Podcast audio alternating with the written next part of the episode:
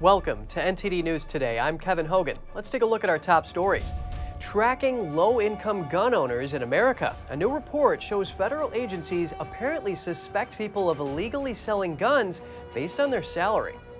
President Biden signing an executive order on gun control. Will the measure to toughen background checks help prevent shooting tragedies? We bring you analysis. Washington, D.C.'s Voting Act for Non Citizens stands. Senate Democrats declined to block the D.C. Council's law. Critics say it allows citizens of hostile nations to influence elections. The Food and Drug Administration says children as young as six months old can now get an updated Pfizer COVID 19 vaccine as a booster. The agency granted the emergency authorization yesterday.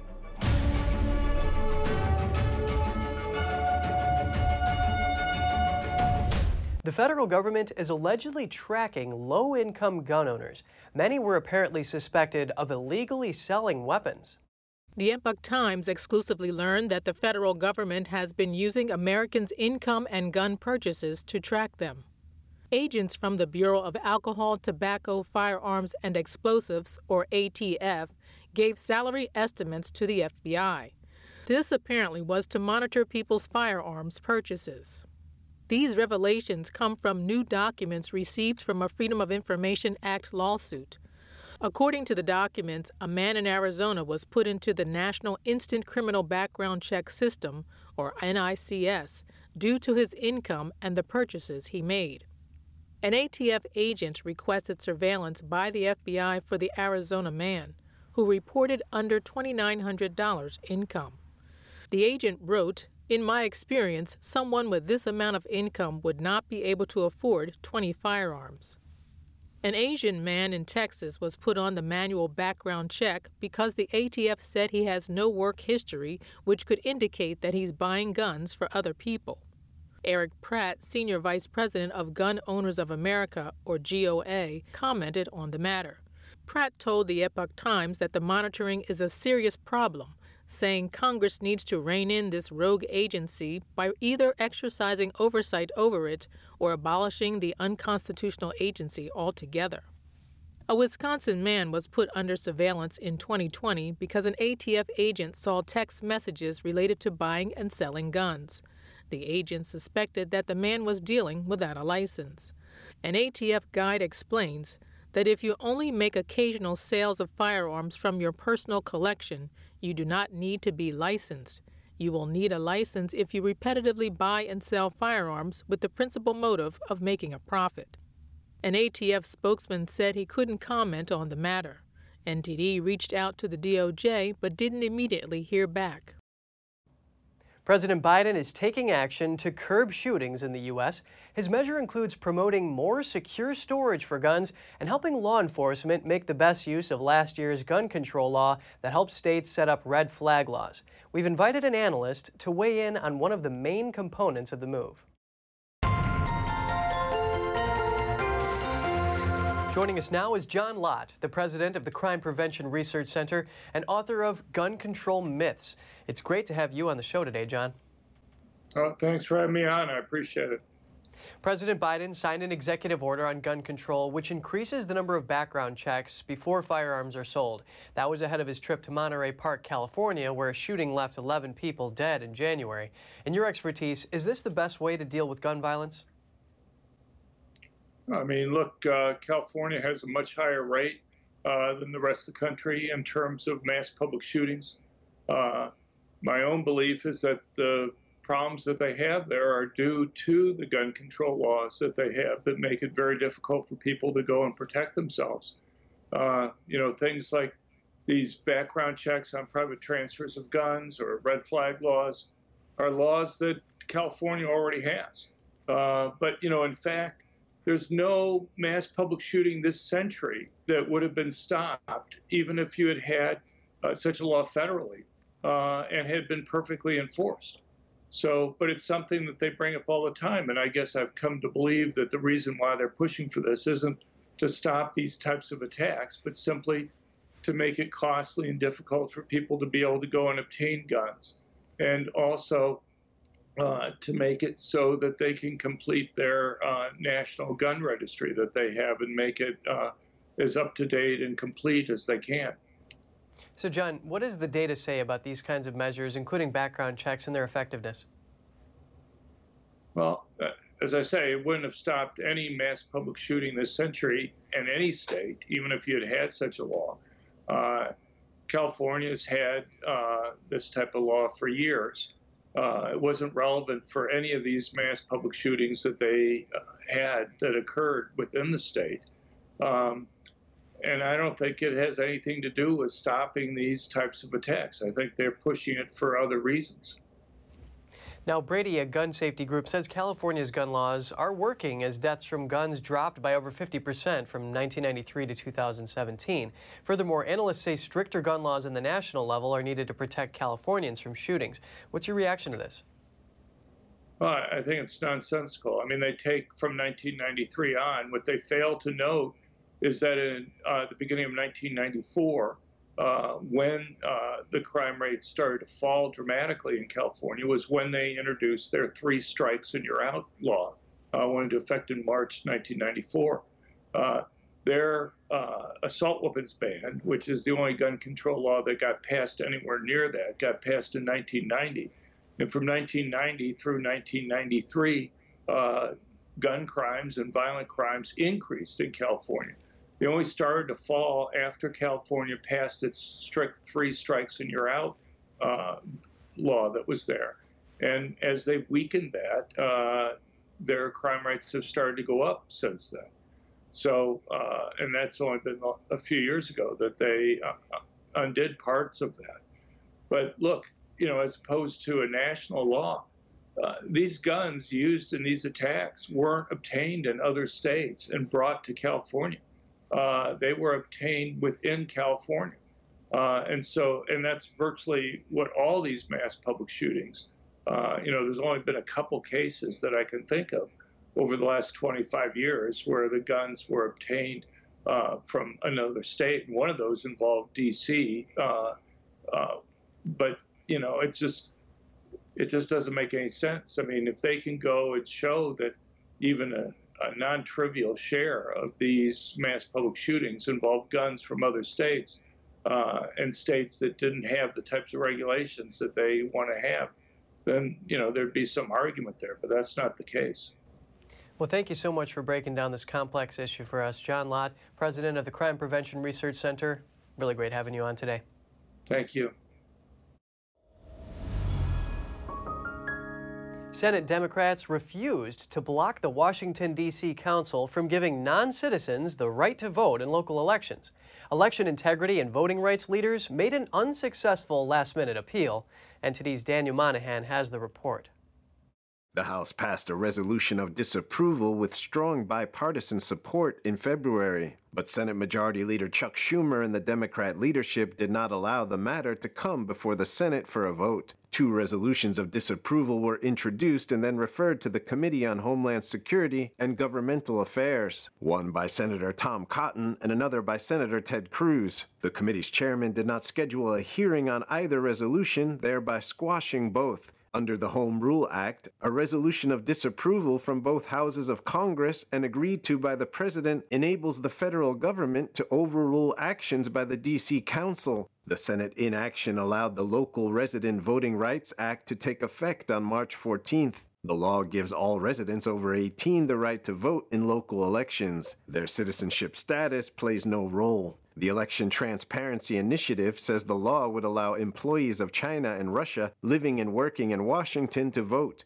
Representative Nick Langworthy criticized the idea of allowing citizens of countries openly hostile to the U.S. to vote in elections. This move by the D.C. Council dilutes the votes of American citizens. Langworthy says that includes those who, quote, struggled and sacrificed to obtain American citizenship. Voting is a pillar of American democracy and a constitutional right that must be protected and preserved. Proponents of the Voting Act say residents who pay taxes, attend schools, and contribute to the community should have a right to vote in local elections. The Biden administration described congressional opposition to the two D.C. Council measures as, quote, clear examples of how the District of Columbia continues to be denied true self governance and why it deserves statehood. Press Secretary Karine Jean Pierre. The president still thinks that uh, D.C. should become uh, the 51st state. The population of Washington in 2020 was just over 700,000, according to the U.S. Census Bureau.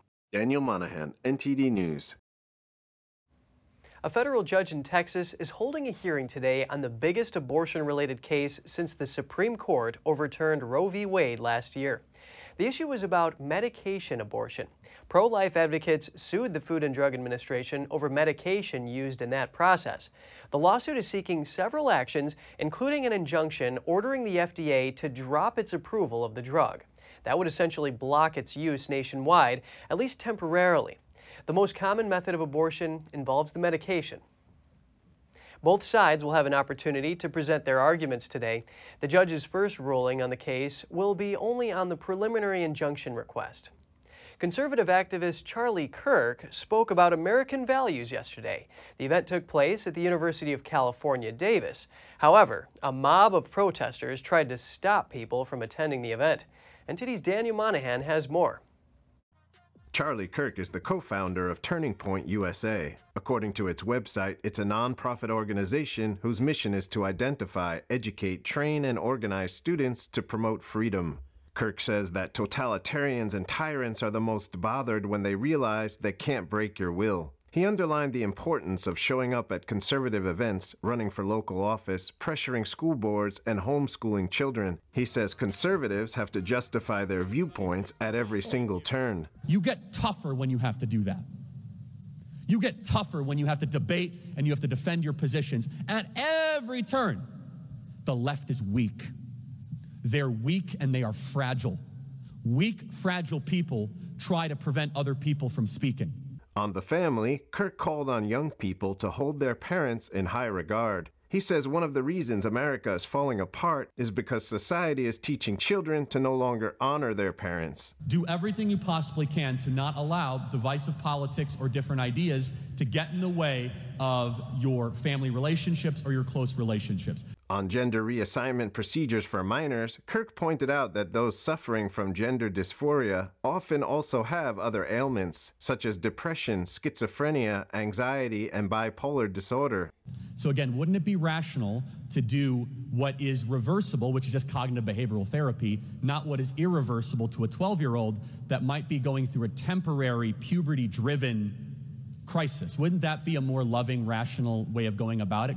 Kirk says teenagers make mistakes and go through identity crises and are susceptible to social contagions and peer pressure. Kirk also alluded to the vandalism that was committed to try to shut down the event. He says windows were broken, the building was spray painted, and people had stuff thrown at them. And the fact that this event is allowed to go on is a testament to the terrorists that we are not going to put up with force of trying to shut down people you don't like. Kirk says the successful holding of the event was a statement that, quote, speech wins in America. Daniel Monahan, NTD News. Children as young as six months can now be given the updated Pfizer COVID 19 vaccine as a booster. The U.S. Food and Drug Administration granted the emergency authorization yesterday. Pfizer has produced no clinical efficacy data for any age group. FDA officials say the emergency clearance was based on trial data. The data showed 60 children had, quote, an immune response after receiving the updated booster. None of the trial data has been released to the public. The authorization means children aged six months to five years will be encouraged to get a booster dose, this just two months after a three dose Pfizer vaccine series. Children are less likely to experience severe COVID 19 symptoms. Many have also already been infected, giving them protection that's similar to or superior to vaccination. New York Attorney General Letitia James is hosting a drag story hour for children this weekend. The event is fueling anger over the use of taxpayer money on something critics feel is inappropriate. James will be joined by other city and state leaders. The event will take place in the West Village, where families with children are invited to watch drag performers read books. The co sponsor is Drag Story Hour NYC. The organization sends drag performers into public schools and libraries where they interact with children as young as three. The news received backlash on Twitter. TV personality Judge Alex Ferrer tweeted, Grown-ups want to dress in drag, more power to them. But what is this fascination with wanting people to bring their kids to your drag show? While Steve Cortes, a former spokesman for President Trump's campaign, called such explicit targeting of children evil. NTD reached out to the Attorney General for comment, but did not immediately hear back. Arkansas Governor Sarah Huckabee Sanders has signed a new law on gender reassignment procedures. It makes it easier to sue those carrying out such treatments. The law would change the period for filing malpractice lawsuits. Anyone who received a gender reassignment procedure as a minor could file for up to 15 years after they turn 18. Under current Arkansas law, medical malpractice claims must be filed within two years of an injury. The law won't take effect until this summer. The bill was signed as a federal judge is considering whether to strike down another Arkansas law from 2021. That law would prohibit doctors from providing gender reassignment procedures, hormone therapy, or puberty blockers to anyone under 18. Tennessee lawmakers are deliberating a bill that would define male and female based on a person's biological sex at birth but it would cause financial consequences for the state. The proposed law would require government issued IDs to match the sex on a person's original birth certificate. It would block people from changing those IDs to a different self identified gender. The bill passed the Tennessee Senate in a vote along party lines. The measure will now go to the GOP controlled state House, where it's likely to pass. But the federal government, under Title IX discrimination laws, recognizes a person's chosen gender identity. The Biden administration has previously threatened to remove funding from institutions that don't comply with its definition. A winter storm dumped heavy, wet snow in parts of the Northeast yesterday, causing power outages, widespread school closings, dangerous driving conditions, and flight cancellations. NTD's Kos Temenes has the story. The storm's path included parts of New England, upstate New York, northeastern Pennsylvania, and northern New Jersey. Snow totals by Wednesday were expected to range from a few inches to a few feet, depending on the area. More than 20 inches of snow fell in the Berkshires, in western Massachusetts and northwestern Connecticut, and more than 8 inches in Albany, New York. Close to 270,000 homes and businesses were without power in the Northeast, data shows, including in New York, Massachusetts, New Hampshire, Vermont, and Connecticut. In Syracuse, New York, a Delta Airlines plane veered off a paved surface as it was about to take off on Tuesday morning. New York Governor Kathy Hochul declared a state of emergency on Monday night for 37 counties covering Albany, central New York, and the Mid Hudson and North Country regions. According to official data, over 2,000 flights have been cancelled, with Boston and New York City area airports experiencing the highest number of cancelled flights. But some are in high spirits despite the weather. Oh, finally, the big snowstorm of the year. I finally get to use my new snowblower that I bought from Schofields. Best snowblower I got ever. Heavy snowfall is expected to end Wednesday, with some areas seeing snowfall of 2 inches per hour, accompanied by high winds, making travel impossible in some areas. The weather was so bad today, but you know, the affect everybody, you know.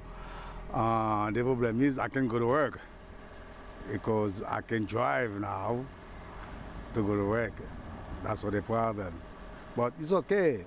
Authorities warned that residents in coastal areas of the region could experience flooding due to heavy rains.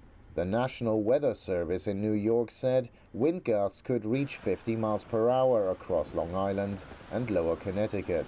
Kos Temenes, NTD News. Just ahead, Maricopa County attorneys respond to Kari Lake's case to the state Supreme Court. They say it's just a rehashing of old arguments. We have that and more after this break.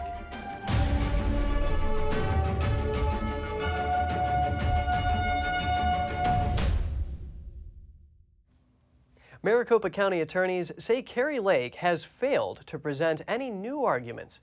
The 2022 candidate for governor took the lawsuit to the state Supreme Court after the state Court of Appeals rejected it.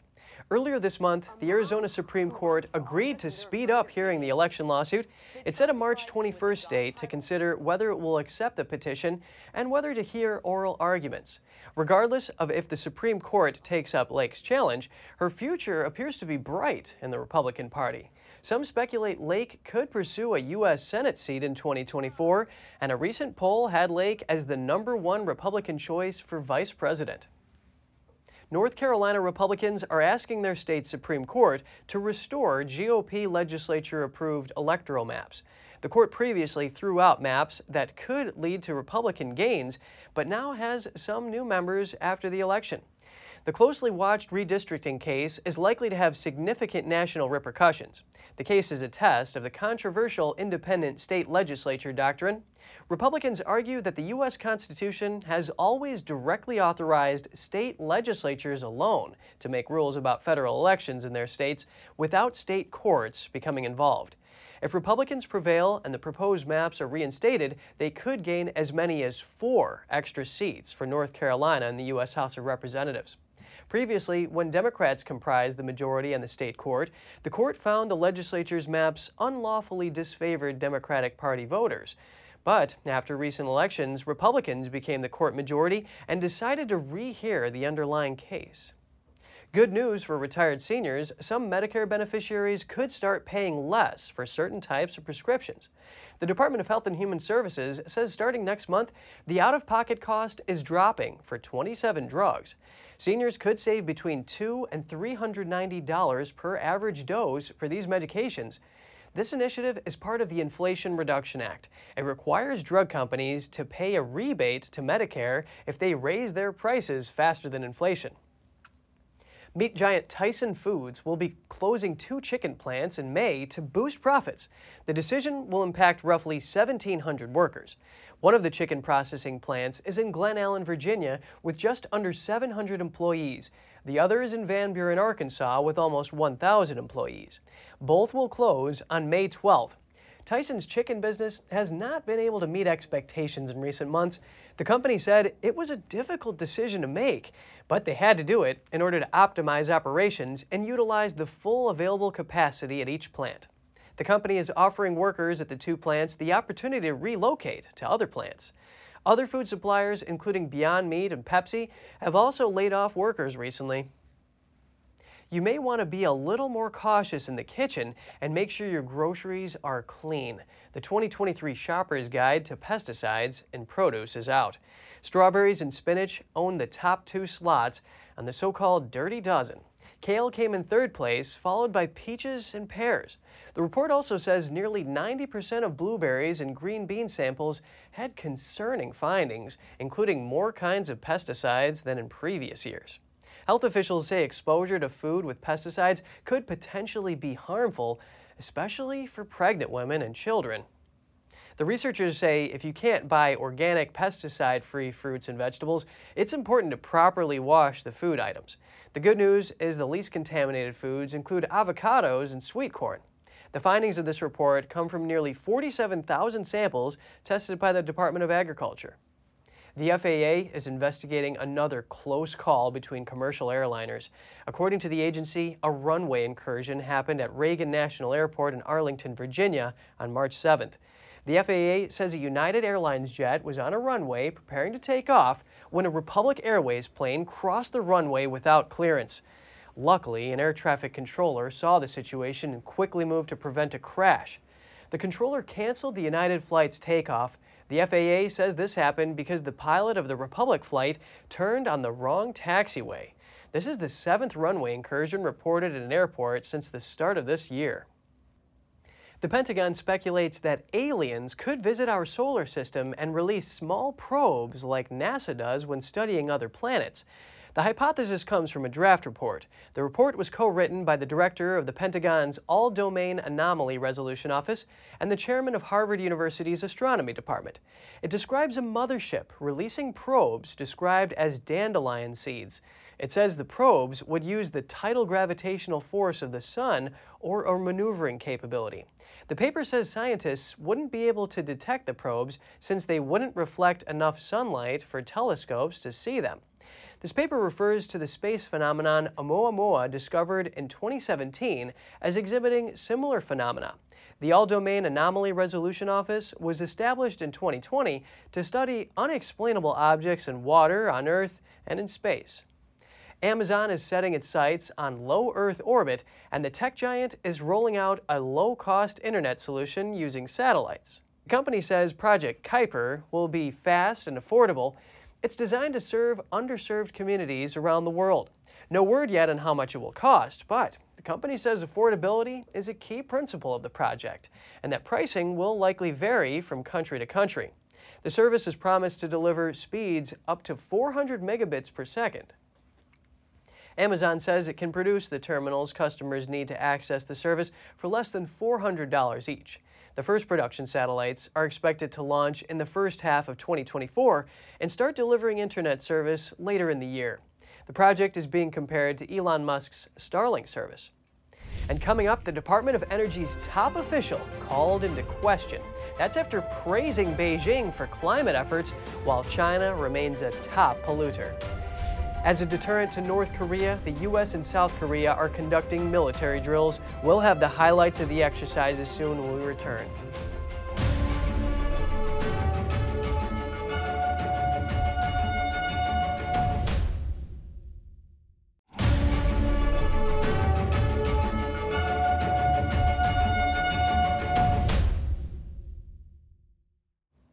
Good to have you back with us. Praise for China has landed the U.S. Energy Secretary in some hot water. House Republicans had some strong words in response. Here's the story. Republicans on the House Energy and Commerce Committee are seeking a retraction from Energy Secretary Jennifer Granholm and demanding that she testify immediately. Those requests after she praised the regime in China for its efforts to combat climate issues. She made the controversial comment during an interview last Friday for the 2023 South by Southwest conference in Austin, Texas. Here's what she said We can all learn from what China is doing to lessen its carbon footprint. What's more, she commended Beijing for being very sensitive on the climate issue and called its investments in clean energy encouraging. In a letter to her, GOP lawmakers said they were deeply troubled by her alarming remarks. They added that her words raised serious questions about her judgment and priorities as energy secretary. The letter went on to say her comments, quote, at best reflect an uninformed, unserious perspective on the goals and intentions of the Chinese Communist Party and its abysmal human rights and environmental record. The lawmakers pointed out that China poses one of the greatest threats to the U.S. while continuing to be one of the world's worst polluters. The Energy Department did not respond to a request for comment by airtime. The security minister of the UK says he hasn't ruled a total ban on TikTok. He's ordering a review of the Chinese owned app. He noted the Indian government's ban on many Chinese owned apps and said he's waiting for a report from the National Cybersecurity Center before deciding. Under pressure from some senior MPs, Prime Minister Rishi Sunak has hinted that Britain could follow the US and the EU by banning the social media app from government devices. TikTok has long argued that it doesn't share data with the communist regime, but Chinese intelligence law requires firms to provide anything requested to the Communist Party.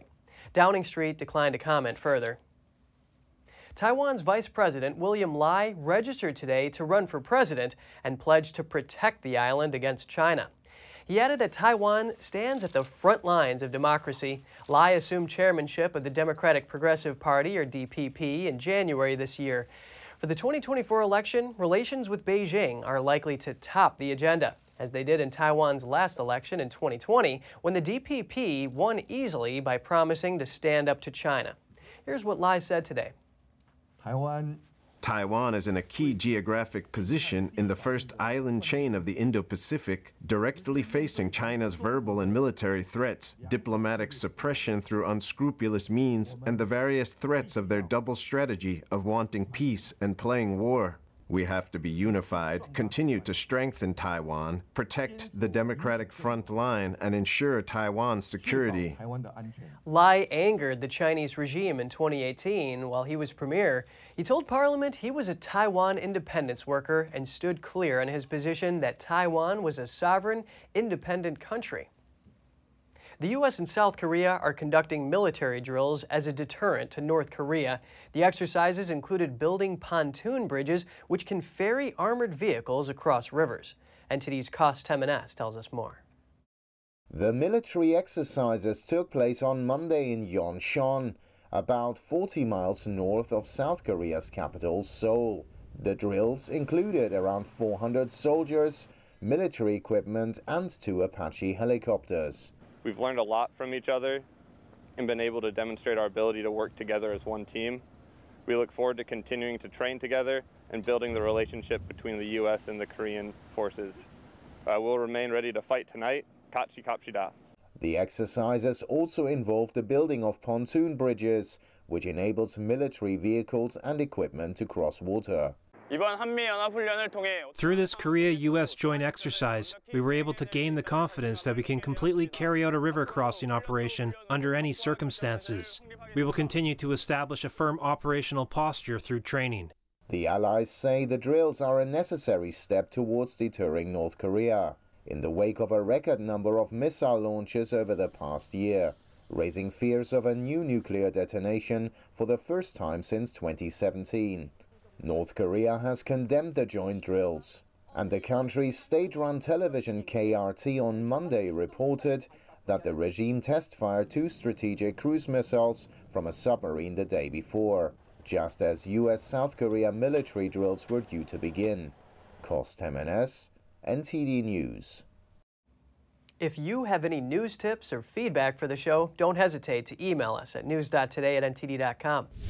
Still to come, a Russian fighter jet collides with a U.S. military drone over the Black Sea, forcing U.S. forces to crash the drone into the waters. The two sides accuse each other of wrongdoing. Poland could soon send Soviet era fighter jets to Ukraine. Poland has encouraged more countries to support Ukraine with weapons.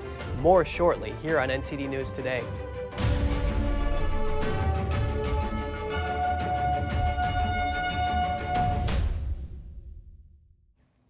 The U.S. military says a Russian fighter jet collided with a U.S. military drone over the Black Sea yesterday. Now the two countries are each offering their own account of the incident. Here's the story. The Pentagon says a Russian Su 27 fighter jet collided with a U.S. unmanned MQ 9 drone on Monday.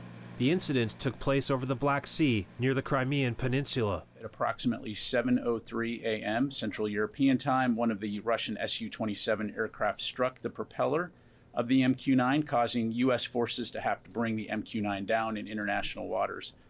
Several times before the collision, the Su 27s dumped fuel on and flew in front of the MQ 9 in a reckless and unprofessional manner. The Pentagon says the U.S. drone was conducting a routine intelligence, surveillance, and reconnaissance mission. They emphasized that U.S. military aircraft routinely fly throughout Europe to bolster collective defense. While intercepts in and of themselves are not that uncommon, uh, the fact that this type of behavior from these Russian pilots that is uncommon and unfortunate and unsafe. There did not appear to be any communications between the aircraft before they collided. The Pentagon says it believes the Russian aircraft was also damaged but was able to land. Russia, on the other hand, denies that their fighter jet ever hit the U.S. drone or used any weapons. The Russian Defense Ministry said in a statement that Russian fighter jets went to intercept the drone because it was flying near Crimea. They claimed the U.S. drone violated international norms by keeping its transponders turned off, and that the drone crashed by itself due to a sharp maneuver. The U.S. State Department summoned the Russian ambassador to the U.S. over the incident. We Don't want any confrontation between the United States and Russian Federation. We are in favor of pragmatic relations for the sake, for the interest of the uh, people of the United States and Russian Federation. Neither the U.S. nor Russia has recovered the drone from the Black Sea. This appeared to mark the first time since the height of the Cold War that a U.S. aircraft was brought down after an encounter with a Russian warplane. Another bit of news here about a Russian aircraft. British and German fighter jets have jointly intercepted a Russian plane. The operation took place Tuesday near Estonian airspace in northern Europe. The British Defense Ministry says the intercepted aircraft was a Russian air to air refueling plane. Two British and German Typhoon jets escorted the aircraft after it failed to respond to communications. Such interceptions are a routine part of NATO air policing missions.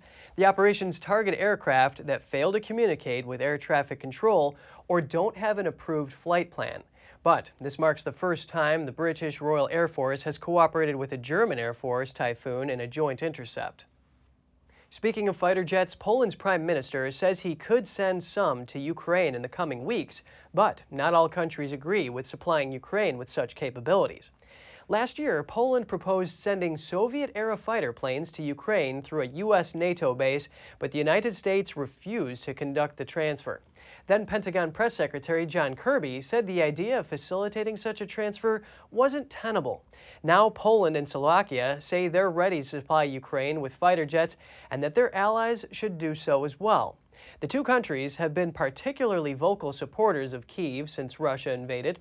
Warsaw's commitment to Ukraine has been important in persuading other European allies to also donate heavy weapons. But several governments have opposed the efforts. Poland has sent 14 German made Leopard 2 tanks to Ukraine already. Asked last week how many jets Warsaw might supply, the head of the president's office said it would certainly not be as many as 14. Russia's defense minister paid a visit to the country's leading weapons manufacturer, Tactical Missiles. He ordered the company to double its production of precision guided weapons. The Russian minister Sergei Shoigu said the order was in view of the increase in production this year. He described the task as very serious for tactical missiles. To carry it out, the company will need highly qualified specialists and production facilities. The minister said the mission is tough but doable. During the visit, Tactical Missiles also presented some of its latest weapons. The minister described them as missing not only from today's enemy, but also from the armed forces of other countries. Russia's invasion of Ukraine has also prompted European countries to bolster their defenses. European states have increased their imports of major weaponry by over 47 percent. That's in the five year period ending in 2022, compared to the previous five year period, which ended in 2017. The Stockholm International Peace Research Institute found that while arms transfers declined globally, those to Europe have risen sharply. It defines major weaponry as aircraft, warships, tanks, artillery, missiles, and heavy defense systems. How does the conflict between Moscow and Kiev affect the world of art? Major museums around the world are quietly recategorizing Russian artwork. It comes after a months long campaign by journalist and historian Oksana Semenik, aimed to persuade U.S. institutions to relabel the historical works of art she believes are wrongly presented as Russian. At the Metropolitan Museum of Art in New York, two artists, once labeled Russian, are now categorized as Ukrainian, and a painting by the French Impressionist Edgar Degas has been renamed from Russian dancer to dancer in Ukrainian dress. The changes also include works by artists whose mother tongue was Ukrainian and who depicted many Ukrainian scenes, even if the region was, in their day, part of the Russian Empire. In the UK, energy companies have reportedly force fitted prepayment meters in the homes of vulnerable people when they couldn't keep up with bills. Ofgem's chief says the ban on forced installation of the prepayment meters will continue beyond March. More on this from NTD's Malcolm Hudson. Ofgem banned energy companies from fitting prepayment meters after an investigation found they were being force fitted into customers' homes.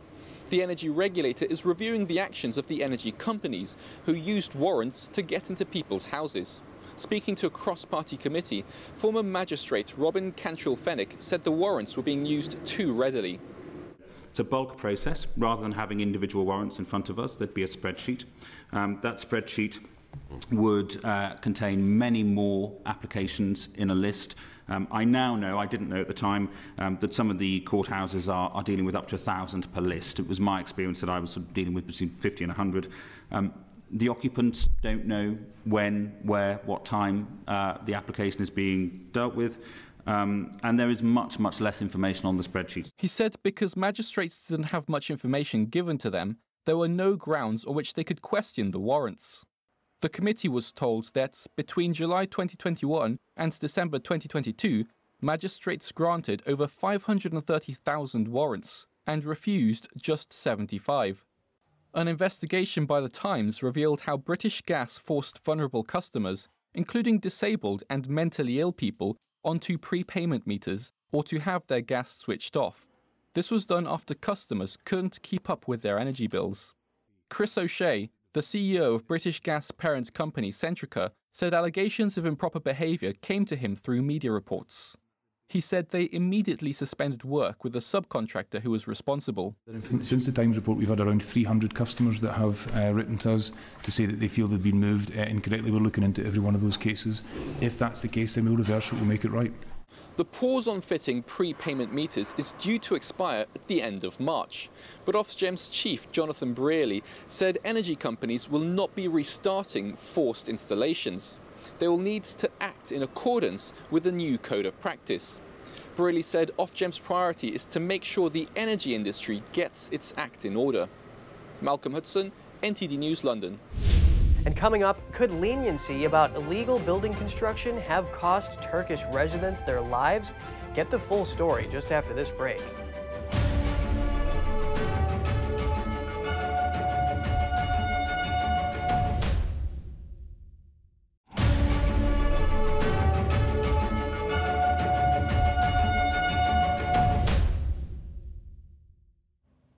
An unusual submarine has been found empty. The custom built sub is suspected of being used to smuggle cocaine into Europe. It was stranded on a riverbed in northwestern Spain. The submarine is the second of its kind seized in the region. A vessel carrying over three tons of Colombian cocaine was abandoned in another nearby river in 2019. A Spanish government spokesperson said that the whereabouts of the sub's crew members are unknown. Police are now looking for any secret hatches before completely lifting the submarine from the water. The bow of the vessel was discovered on Monday morning by fishermen after they noticed a small oil spill. Police were forced to postpone their recovery efforts by a day due to rough sea conditions. Another natural disaster hit Turkey this week as the nation still recovers from the recent deadly earthquake. Flash floods broke out in two southeastern provinces following torrential rains. Footage from social media and local broadcasters showed floodwaters engulfing buildings, turning streets into rivers. Clips show numerous cars drifting in the muddy water, with bystanders helping the trapped drivers. Another clip shows the road collapsing and falling into the rushing water. Temporary homes for those displaced by the February earthquake also flooded. Local media report at least 10 deaths in the flooding. Witnesses say residents had to jump from the roof to roof to save drowning children. The country's disaster management agency says it's searching for those missing or trapped in buildings. In Turkey, more than 200,000 buildings collapsed or urgently needed demolition following the earthquake in February, which left 50,000 people dead. As the government investigates how poor construction may have contributed to the devastation, some survivors and engineers point to a zoning amnesty passed under President Erdogan. The Trend Garden Residence was an upscale serviced apartment building in the Turkish city of Malatya. But when a powerful earthquake jolted the city in the early hours of February 6th, the seven floored building disintegrated, killing 29 people. My sister and my three nieces and nephews are under the ruins. I don't know how many days I've been waiting for them. I really can't calculate it. My mind has completely stopped working. We are waiting for them with hope. Now, the wrecked Trend Garden is the subject of a criminal investigation to determine responsibility for its collapse.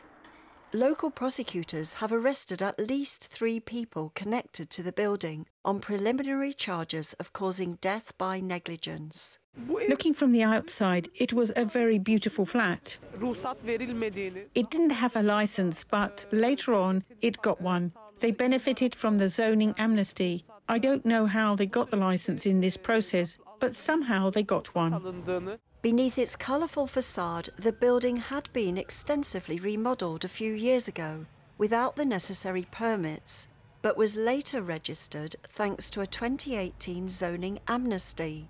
Here's the Turkish president addressing supporters four years ago at a Malatya rally.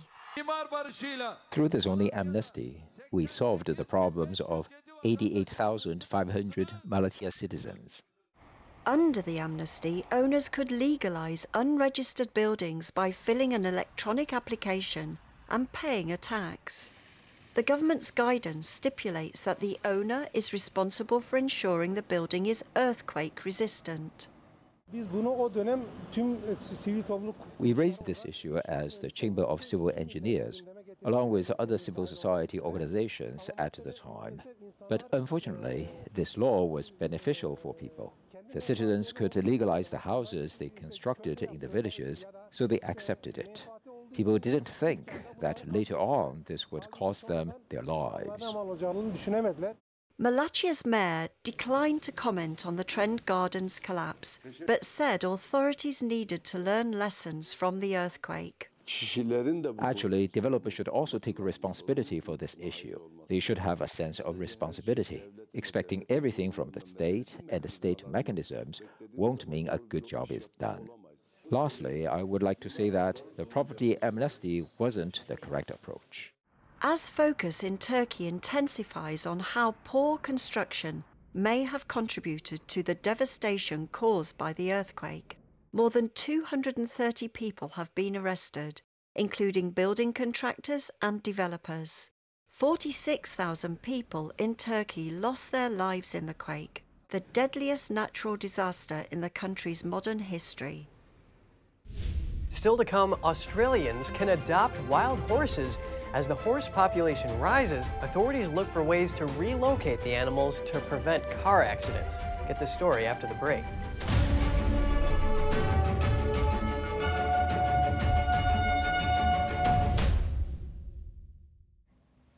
Australians are adopting wild horses to stop road accidents. A number of the horses are hit by cars, so authorities are looking at ways to relocate them.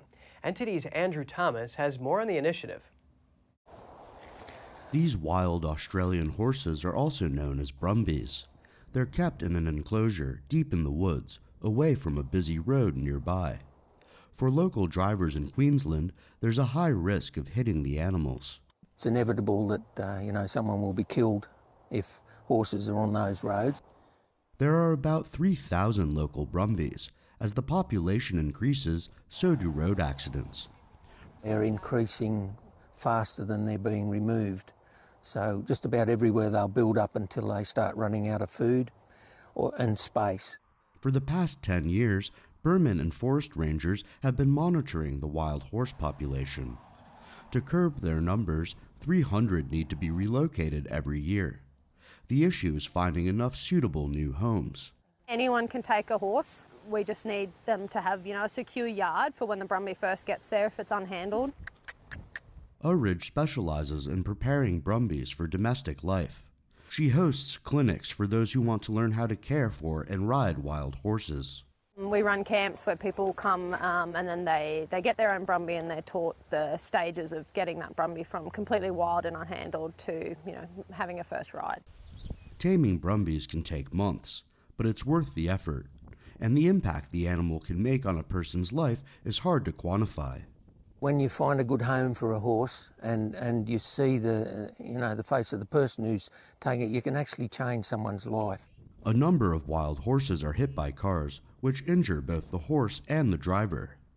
The adoption program hopes to make the roads just a little bit safer for all. Andrew Thomas, NTD News. Sometimes small dogs believe they're really big dogs. Such was the case with this little pup in California. That white puffball is Tofu. Tofu was running loose in a parking lot Saturday at Junipero Beach when the dog ran into the waves. Long Beach lifeguards say Tofu swam about 150 yards offshore, prompting lifeguards to go in for the rescue. Tofu was loaded up onto a paddleboard and brought to safety. While cold and shaken up after such a long swim, this little pup is doing just fine and is back with its owner. The next Men's World Cup is set to be played in three different countries, including the United States, and there will be a big format change. This was the all announced by FIFA yesterday. The new plan includes 12 groups of four teams instead of 16 groups of three. FIFA says it's an effort to lessen, quote, the risk of collusion and ensures that all the teams play a minimum of three matches while giving the teams rest time.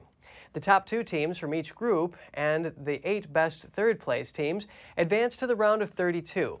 The move means more matches overall from 80 to 104. The 2026 Men's World Cup is the first to have 48 teams playing in three countries Canada, Mexico, and the United States, with 16 different cities playing host, including Atlanta, Boston, Los Angeles, Philadelphia, Kansas City, Guadalajara, Toronto, and Vancouver. The final is scheduled to take place July 19, 2026 a new entry in the Guinness Book of World Records, a free diver plunged beneath the surface of a frozen lake, reaching a depth never recorded before.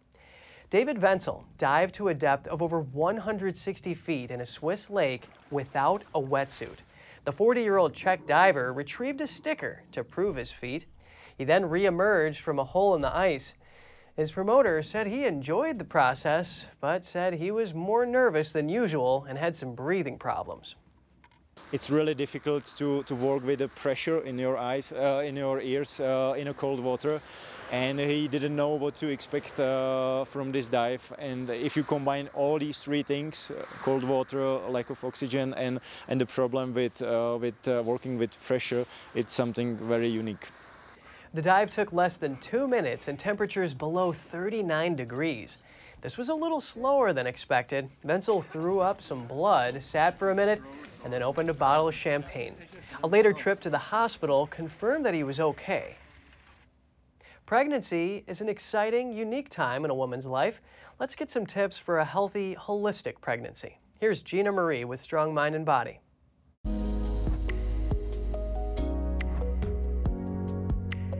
Pregnancy can be a wonderful time for many women, but for some, this season of life can also be marked with apprehension or fear. So, where to begin? Let's get a few simple tips, starting with sleep. Creating a new life within uses up a lot of energy. Allow your body to rest and rebuild each day. Many experience fatigue during the first trimester. This is due to the many changes within the body. These include shifts in hormones, blood sugar, blood volume, and blood pressure. Allow yourself to go to bed earlier, sleep in, or sneak in a nap during the day. Next, let's look at the importance of sunlight. Contrary to conventional wisdom, the sun should not be feared. This is especially so during pregnancy. Shoot for 15 to 30 minutes per day of sun exposure. Make sure you expose as much skin as possible to the sun's rays. If the climate you live in does not make daily sun exposure feasible, consider food sources of vitamin D such as quality cod liver oil, beef liver, egg yolks, grass fed dairy, and wild salmon. Vitamin D supports your immune system, which is working double time during pregnancy. It is also vital to the bone growth and development of your baby. Next, let's look at the importance of hydration. Staying hydrated is important throughout your pregnancy. This is because your body's blood volume increases significantly. Proper hydration keeps you and your baby thriving and lessens pregnancy issues such as urinary tract infections and constipation. Next, let's look at nutrition. I'm sure you've heard the adage eating for two in reference to your diet during pregnancy. The general rule of thumb is to consume roughly 300 extra calories per day. It's important to avoid refined foods and focus on nutrient dense whole foods. What you consume is providing the raw materials needed to help your baby grow. And finally, let's look at movement. Get your body moving as often as you can. It will make you feel good, prepare your body for labour, and support your body to heal postpartum. Taking a 30 minute walk daily will make a huge difference in keeping you physically fit and your body in balance as it changes. That's all for today's program. We're really glad to have you with us please send us an email if you'd like to tell us something. We're going to put it on screen. For podcasters, that's news.today at ntd.com. I'm Kevin Hogan, NTD News, New York City.